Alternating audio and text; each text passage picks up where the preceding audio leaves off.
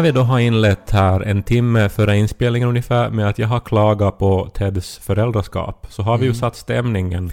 Ja, jag föreslog ju att du borde ha alltså en, en TV-serie där du skulle i princip vara supernanny.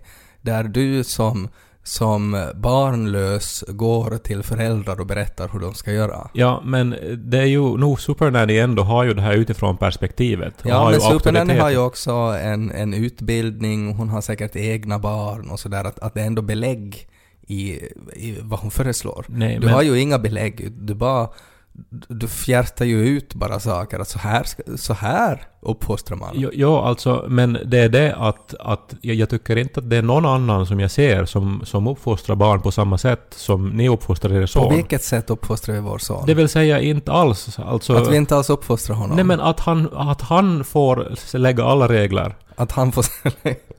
Just visade du mig ett en minut långt videoklipp som du skulle visa som bevis på hur omöjlig Lo var. ja, för att det var lite roligt för att vi hade varit i butiken och köpt en fruktstång och så var det fel färg på det. Och han hade insisterat på att han skulle ha den där färgen i butiken fast jag visste att han brukar ha den där gröna men nu vill han ha den där gula. Och hur han bröt ihop när vi kom hem. Ja, men det som jag hörde i videon var ju inte då hans omöjliga klagan, utan Nej. hur du totalt viker dig och går, allt, går med på allt han säger. Och han säger ju vansinniga saker. Ja. Och liksom gör allt för att han då... Hur in- borde jag göra då? Nej men förklara åt honom att nu är det så här, punkt. Och sen får han gråta en stund tills han slutar gråta. Mm. Var lite så här hård. Disciplin. Mm. Mm.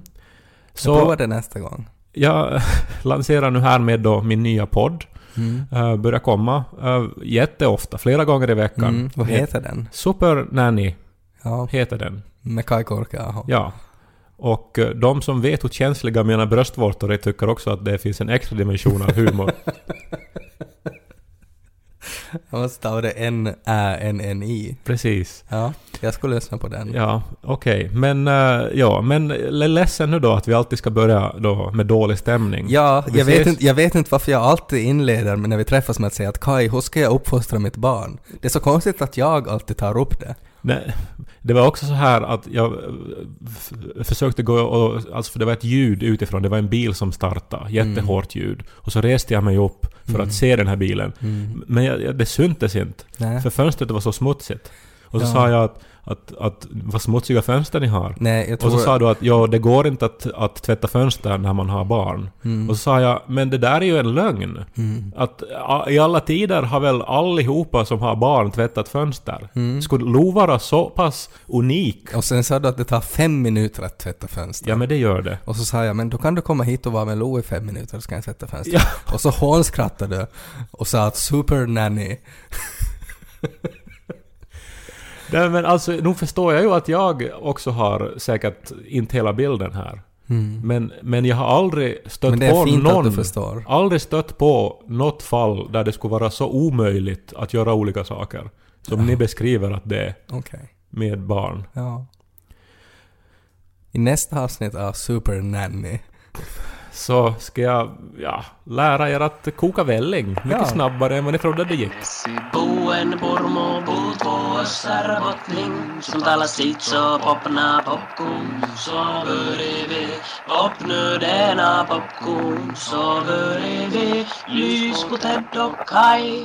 Recent polls have shown a fifth of Americans can't locate the U.S. on a world map. Why do you think this is? I personally believe that US Americans are unable to do so because uh, some people out there in our nation don't have maps, and uh, I believe that our ed- education, like such as in South Africa and uh, the Iraq, everywhere like such as, and I believe that they should, uh, our education over here in the U.S. should help the U.S. or, or should help South Africa and should help the Iraq and the Asian countries, so we will be able to build up our future for our children. Thank you very much, South Carolina. Man hör ju att de brister ut i applåd här efteråt också. Det tycker jag är nästan intressantast med detta klassiska klipp som säkert alla har hört, men som jag ändå ville spela upp här. Jag tycker ju så synd om henne. Gör du? Ja. Hon har ju ställt sig på en scen och, och vill få den här åtråvärda ja, titeln kan som inte- Miss South Carolina. Ja, men känner inte du igen dig i den här situationen? där du är sådär att du har inte svar på den här frågan, men du vill ändå inte liksom göra dig till åtlöje. Alltså, jag- och så jag vad du känner- än gör så blir det så. Ja, men det här är ju extremt. Alltså, Ja, det är superextremt. Jag menar, jag som har talfel, jag har ju varit med om att man ställer sig på en scen, får en fråga och så är man totalt låst, får inte säga ett ljud och det är ju Mm. jättepinsamt. Men det handlar ändå om liksom, ett handikapp som inte jag kan styra. Nej, och då är det ju, det är ju på ett sätt bättre det. Men hon är ju ändå förstås, hon är alltså...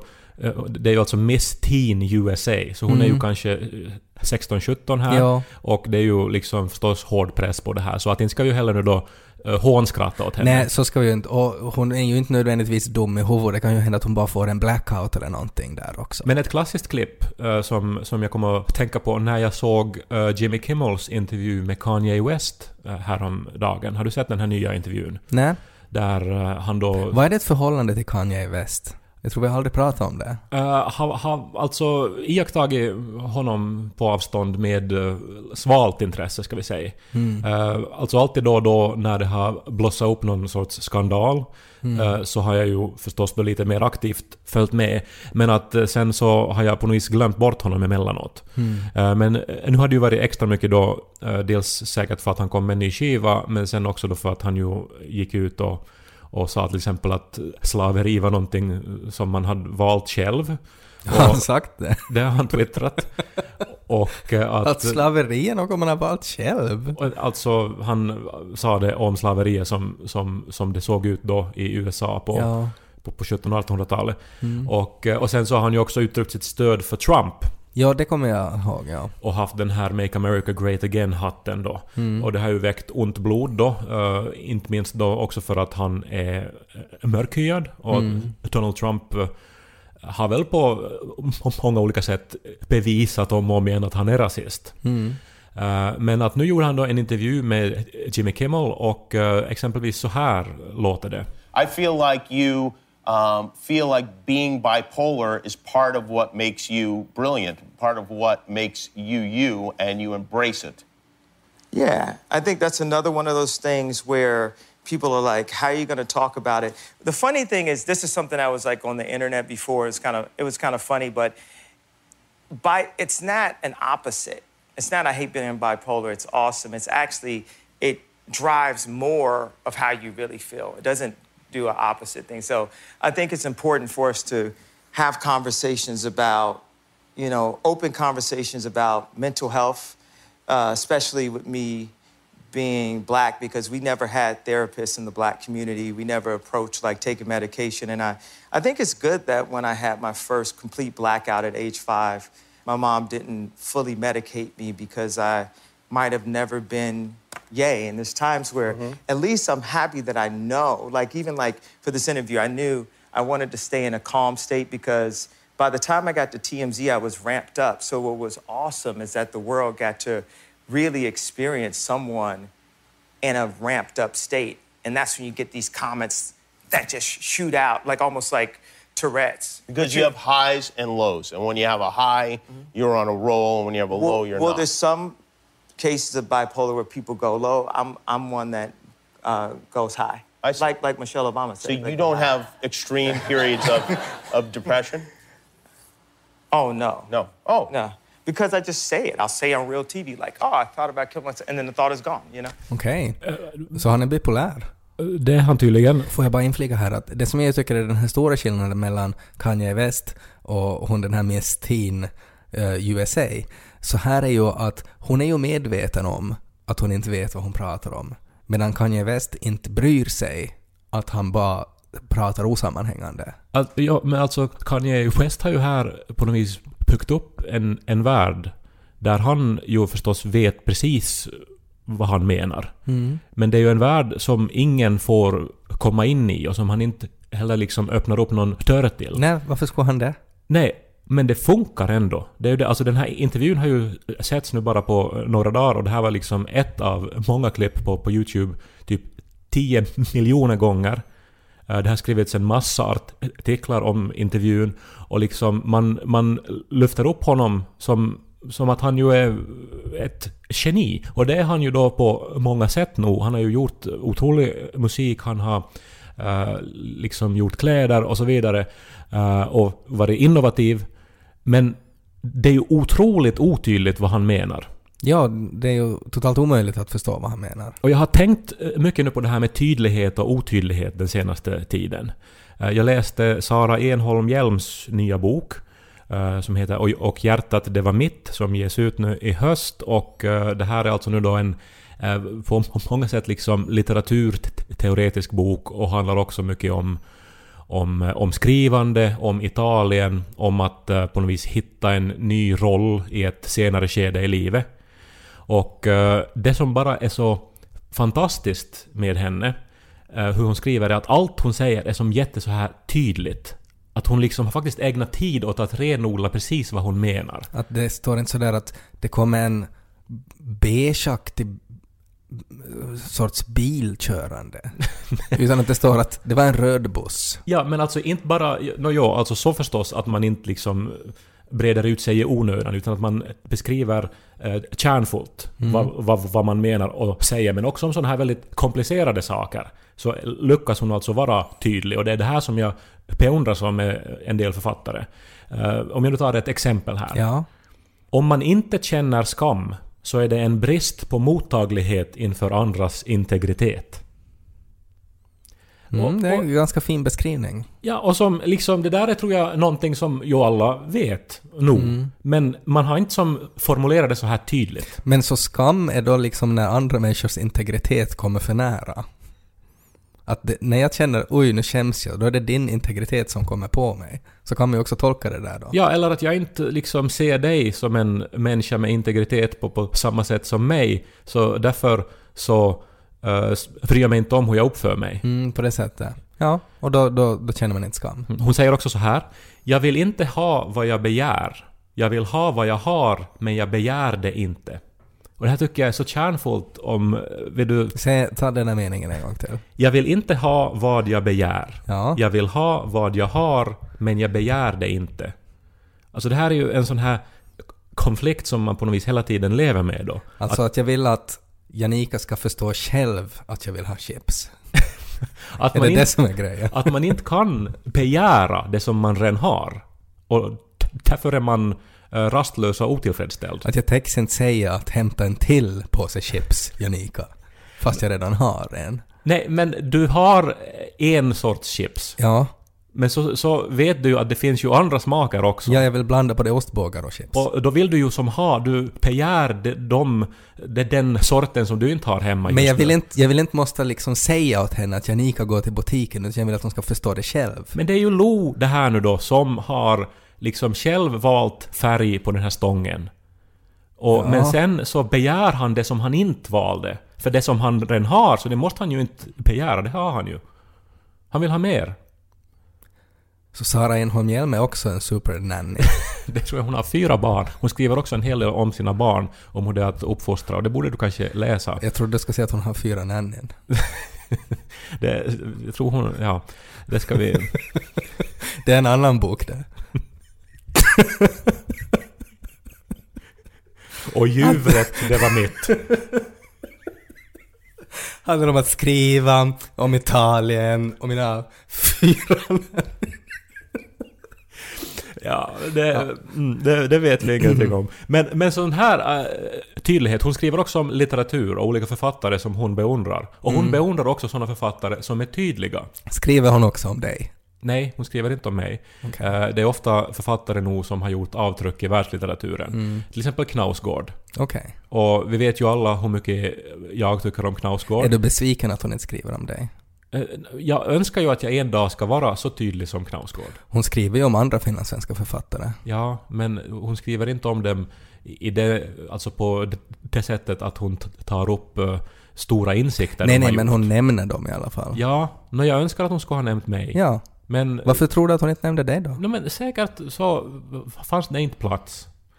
Tror du att hon hade dig med men att hon strök dig sen? Men va- varför vill du nu skapa någon sorts liksom Nej, jag avund och dålig filis i mig? Har du också gett henne råd om hur hon ska uppfostra sina fyra barn? Det har jag inte gjort. Okej. Eh, men det är väl för att... För det skulle vara en orsak att stryka dig, tänker jag.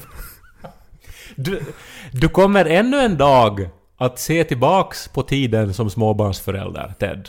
Och vara så, sen säkert när du har flera barn. Så kommer jag att tänka att Kai hade nog rätt. Ja, att nog med Kais här bröstvårtor hade rätt. första barnet så nog var vi ju på något sätt lite för tillåtande. Vi, vi satte inte regler.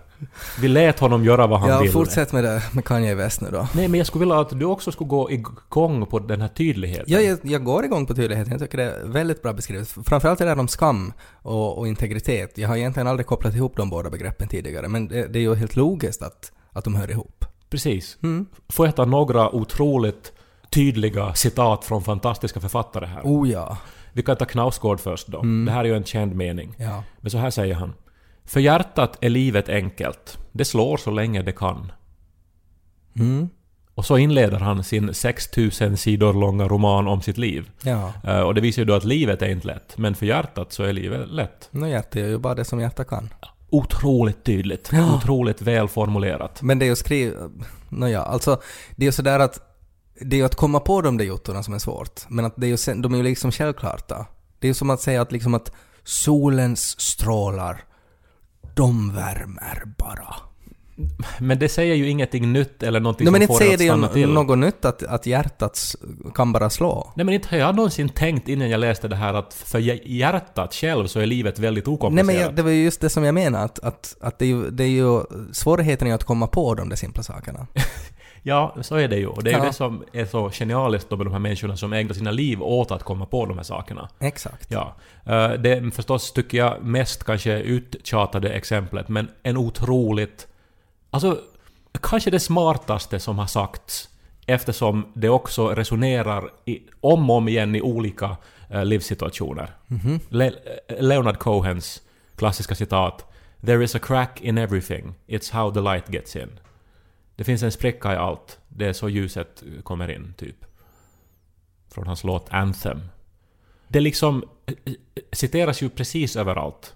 Och, och det liksom tröstar folk. Alltså man... Men det är ju inte bara positivt heller, det där. Att om jag har v- otroligt fotosensitiva svampar, där det är väldigt viktigt att de faktiskt är i totalt jävla mörker, och så har jag dem i någon sorts, i ett litet ägg, och så kommer det en spricka på den, och så ska jag fara dit och kolla, hur går det med svampodlingen? Och så ser jag att det är ju helt fucked up, de har ju ruttnat. För det har kommit, det har kommit ljus in genom den här sprickan. Så du menar att då på... Satans Leonard Cohen, ska jag säga då. på Mina psykedeliska svampar. I svampodlarnas liksom riksförbunds medlemstidning Ja. så ska man aldrig citera Leonard Nej, Cohen. det ska, eller man ska kanske använda det där citatet som ett negativt sätt. Som en sån här lärdom, som en fabel. Mm, Låt nå- inte sprickan och låt inte ljuset komma in för mycket, för då kan svamparna... nå, nu ser ju jag det här då som... eh, Men vad är det som är så otroligt positivt med det där då? Jag förstår det inte. Att det är okej att inte räcka till. Det är okej att inte vara perfekt. Ingen är perfekt. Vi har alla sprickor. Men det är så som ljuset kommer in. Det är det som gör oss mänskliga, som gör oss levande. Mind Ja. blown. Ja, om man då utgår från att alla vill ha ljus. Ja. Som kontrast till det där skulle vi kunna lyssna på ett citat av Kanye West här emellan. You so famously and so powerfully said George Bush doesn't care about black people. It makes me wonder what makes you think that Donald Trump does, or any people at all. Why don't we take a break? We'll come back and uh, Kanye West. is here. Ja, nu var ju det där mera ett eh, citat från själva intervjun. Alltså att han har absolut ingenting att säga om den här saken. Ja. Mm. Eh, men till skillnad från Leonard Cohen som säkert skulle ha kommit med någonting kärnfullt där. Typ “There is a crack in everything. It's how the light gets in”. Mm. Vi tar en liten paus här nu.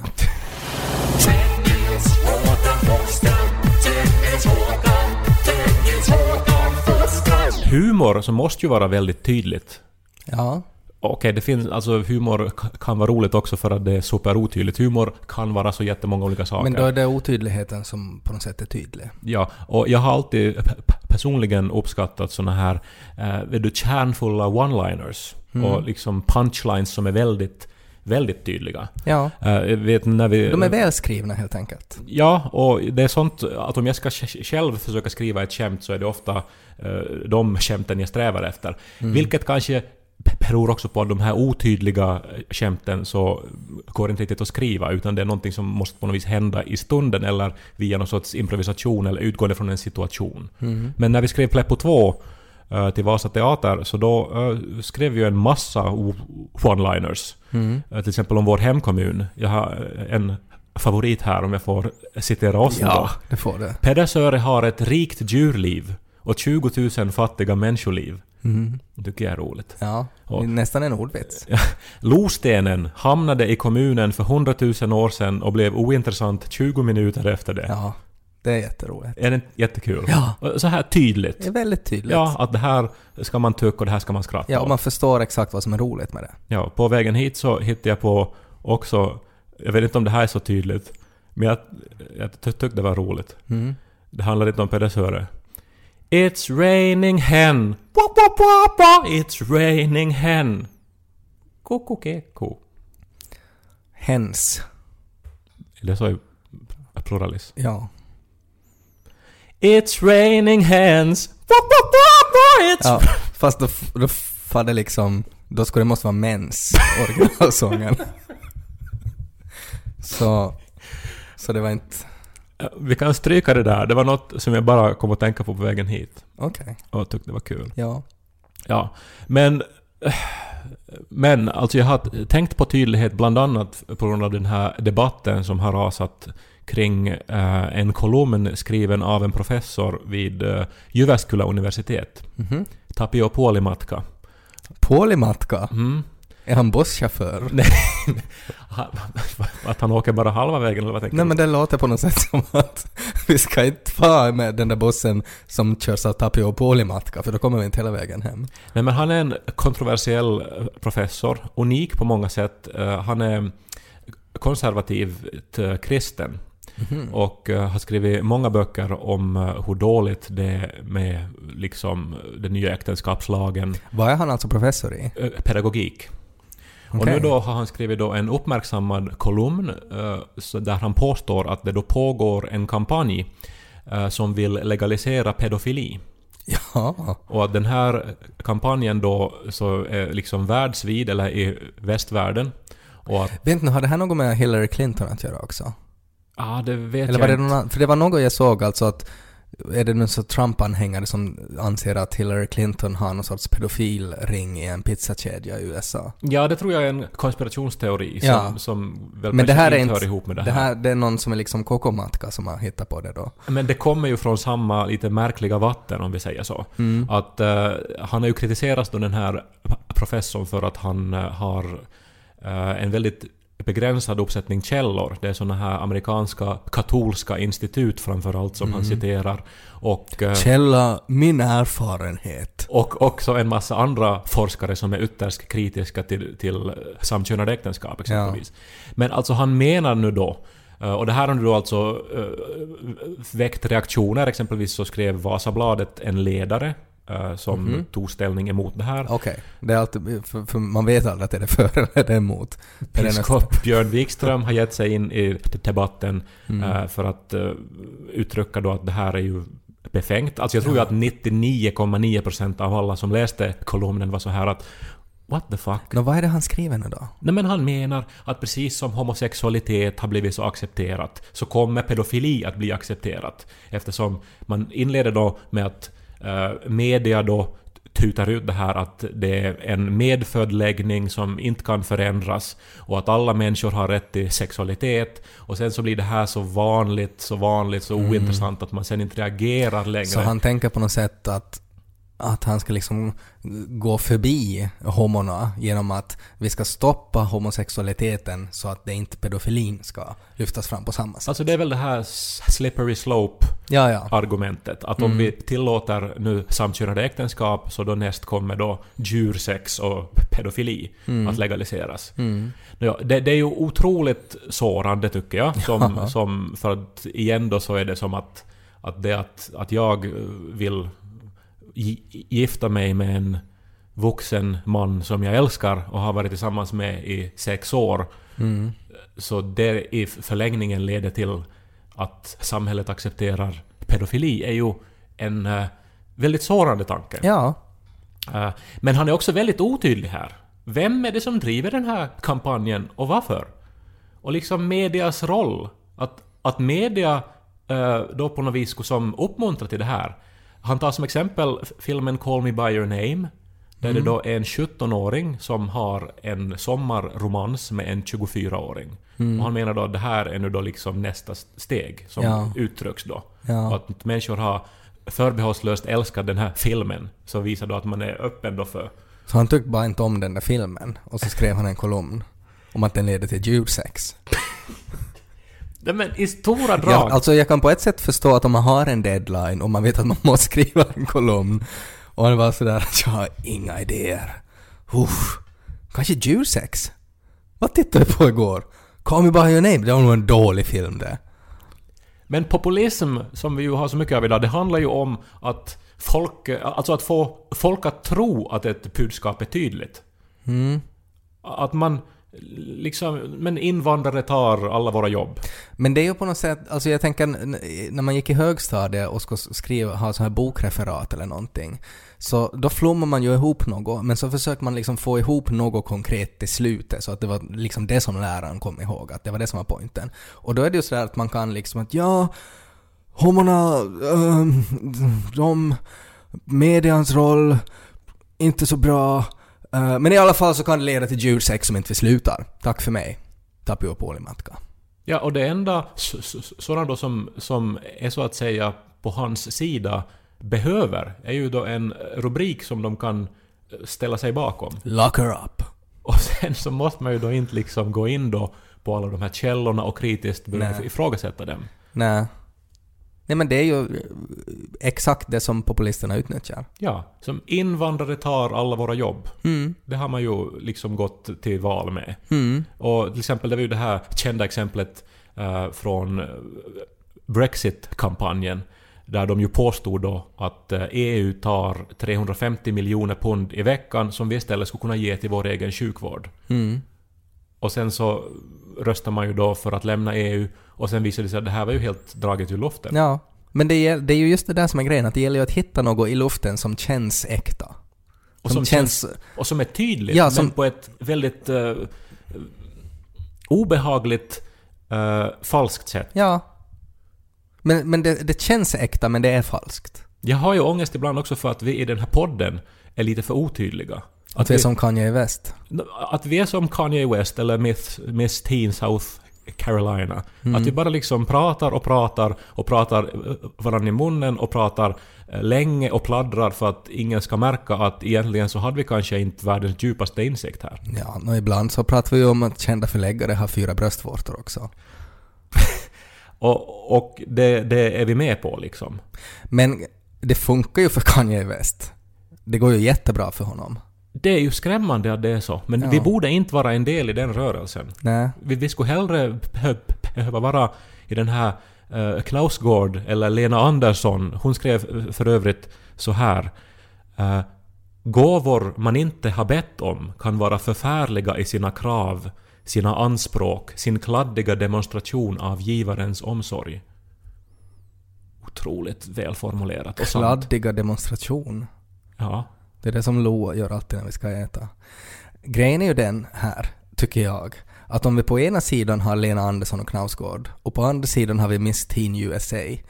Så det måste ju finnas något däremellan också. Man måste ju inte vara, alltså bara för att undvika att vi blir för populistiska så måste vi ju inte vara otroligt högtravande kulturelitister heller. Kan inte vi bara vara vanliga människor? Men att vara en vanlig människa Ja, nu innebär... menar jag inte en, en sann människa, en Perros människa, utan en vanlig människa som, som inte är invandrarkritisk eller konservativ. Men som ändå bör kunna formulera vad man tycker och tänker om olika saker. Ja, så är det. Men det, jag tycker det är bara så synd för de här normala typerna, för att det är ju de som på något sätt inte syns i ett samhälle.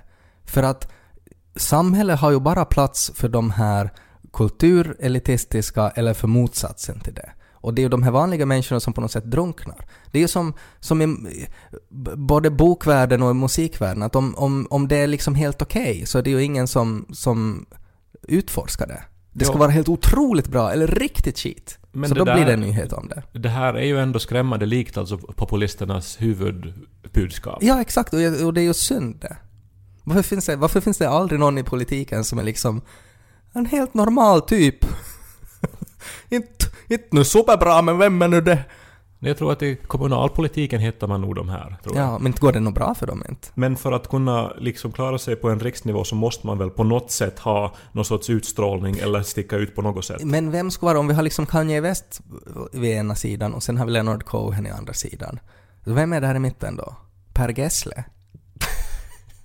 Jag tycker om när du tar på mig. Ja, Jag tycker om dina fingrar mot min panna. ja. Tycker om när du betyder något för mig. Det är ju jättetydligt det. Sommartider, hej hej.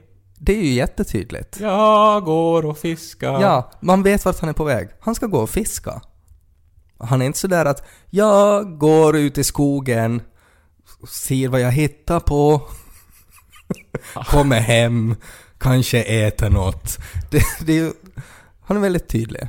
Får jag avsluta med ett filmtips då? På, på fredag eh, så sänds en, en, en väldigt otydlig film som ändå blir tydlig för att den är så otydlig. Det lät märkligt. Men den heter Sensuela. Jag tror vi har rekommenderat... Kommer Sensuela på Sensuela fredag? sänds på Yle Tema. Oj. Ni hittar den på arenan också från och med fredag. Okej, det, här, det är jätteviktigt att så många människor som möjligt tittar på Sensuela. Jag tror vi har pratat om den tidigare här i Mm. podden. Det här är alltså en finsk film inspelad på, på 70 och 80-talet. Och eh, den liknar ingenting annat. Det hand, vi kan snabbt säga att det handlar om en, en, en uh, dottern till en porokuningas, alltså en, en renkung, eh, som flyttar till Helsingfors och blir hora i princip. I princip, hon däremellan så förälskar hon sig i en tysk soldat. Ja. Den här filmen spelades in på engelska men dubbades till finska. Och eh, den eh, sen sponsrades av olika företag så att halva filmen är liksom märkliga reklamfilmer. ja, som är liksom en del av handlingen, det är inte liksom reklamavbrott. Och sen när eh, de hade klippt färdigt den och Hockad den inte fanns så tänkte de att de lägger den lite porr. Ja, att, att åtminstone på det sättet får vi sålt den. Precis, och det här blev då den legendariska regissören Teuvo Tullios sista film och bör ej missas. Kaerik, Kaerik korkea, aho. Kaerik korkea, aho. Kai ko ko ko ko korkea, ho.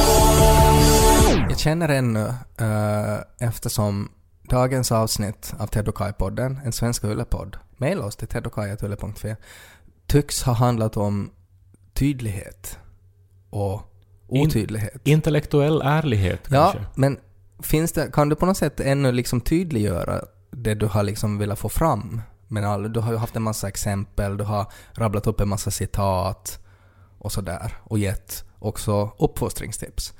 Så vad är det liksom, vad är det egentligen, vad är take home message i det du har pratat om idag? Jag tycker att vi alla ska ta som konstnärligt projekt i våra egna liv. Måste det vara konstnärligt? Kan Ja, det vara ett så här vanligt projekt? Ja, Ja, men jag an använder det nu, det ordet, för att, för att jag upplever att det är liksom konstnärens grunduppgift. Ja, men jag att tänker- försöka hitta kärnan i saker och Ja, ting. men det kan skapa ångest också.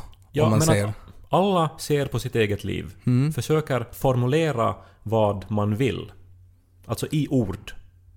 Jag... Så tydligt som möjligt, med så få ord som möjligt. Chips. Bara då. Chips kan vara ditt konstnärliga resultat. Eh, men jag tror att om du riktigt börjar se ännu djupare, vet du, under lagren. Jag menar, vi är ju uh, instinkter, Salt och kolhydrater. kroppsliga behov och emotionella behov. Ja. Eh, och vi är liksom uttrycker de här ofta då med språk och med handlingar. Men om vi tar bort språken och handlingarna, vad är det som rör sig in i våra huvuden? Vad är, det, vad är själva existensen? Vad är det att vara du? Försök formulera det med ord. Du kommer inte att komma exakt, men kom så nära du bara kan. Så blir du en friare och lyckligare människa. Men då det där är ju liksom, funkar ju för dig kanske. Men inte det är ju de flesta människor går omkring och tänker när man får till jobbet och tycker det är jobbigt att gå till jobbet så tänker man sådär att Åh, om jag ändå skulle kunna formulera den här meningen om vad jag vill med mitt liv. Mm, så där sa Niko, och så grälar vi. Var det då du skaffade den där löken som jag sett på din Insta-story? Vad är grejen med den? Det är min lök. Jag mår bra av att umgås med den. prata om den i nästa avsnitt. Ja. Den är tydlig, tycker jag. Jag kan ta med den också. Den låter ju. Ted och Kai, Ted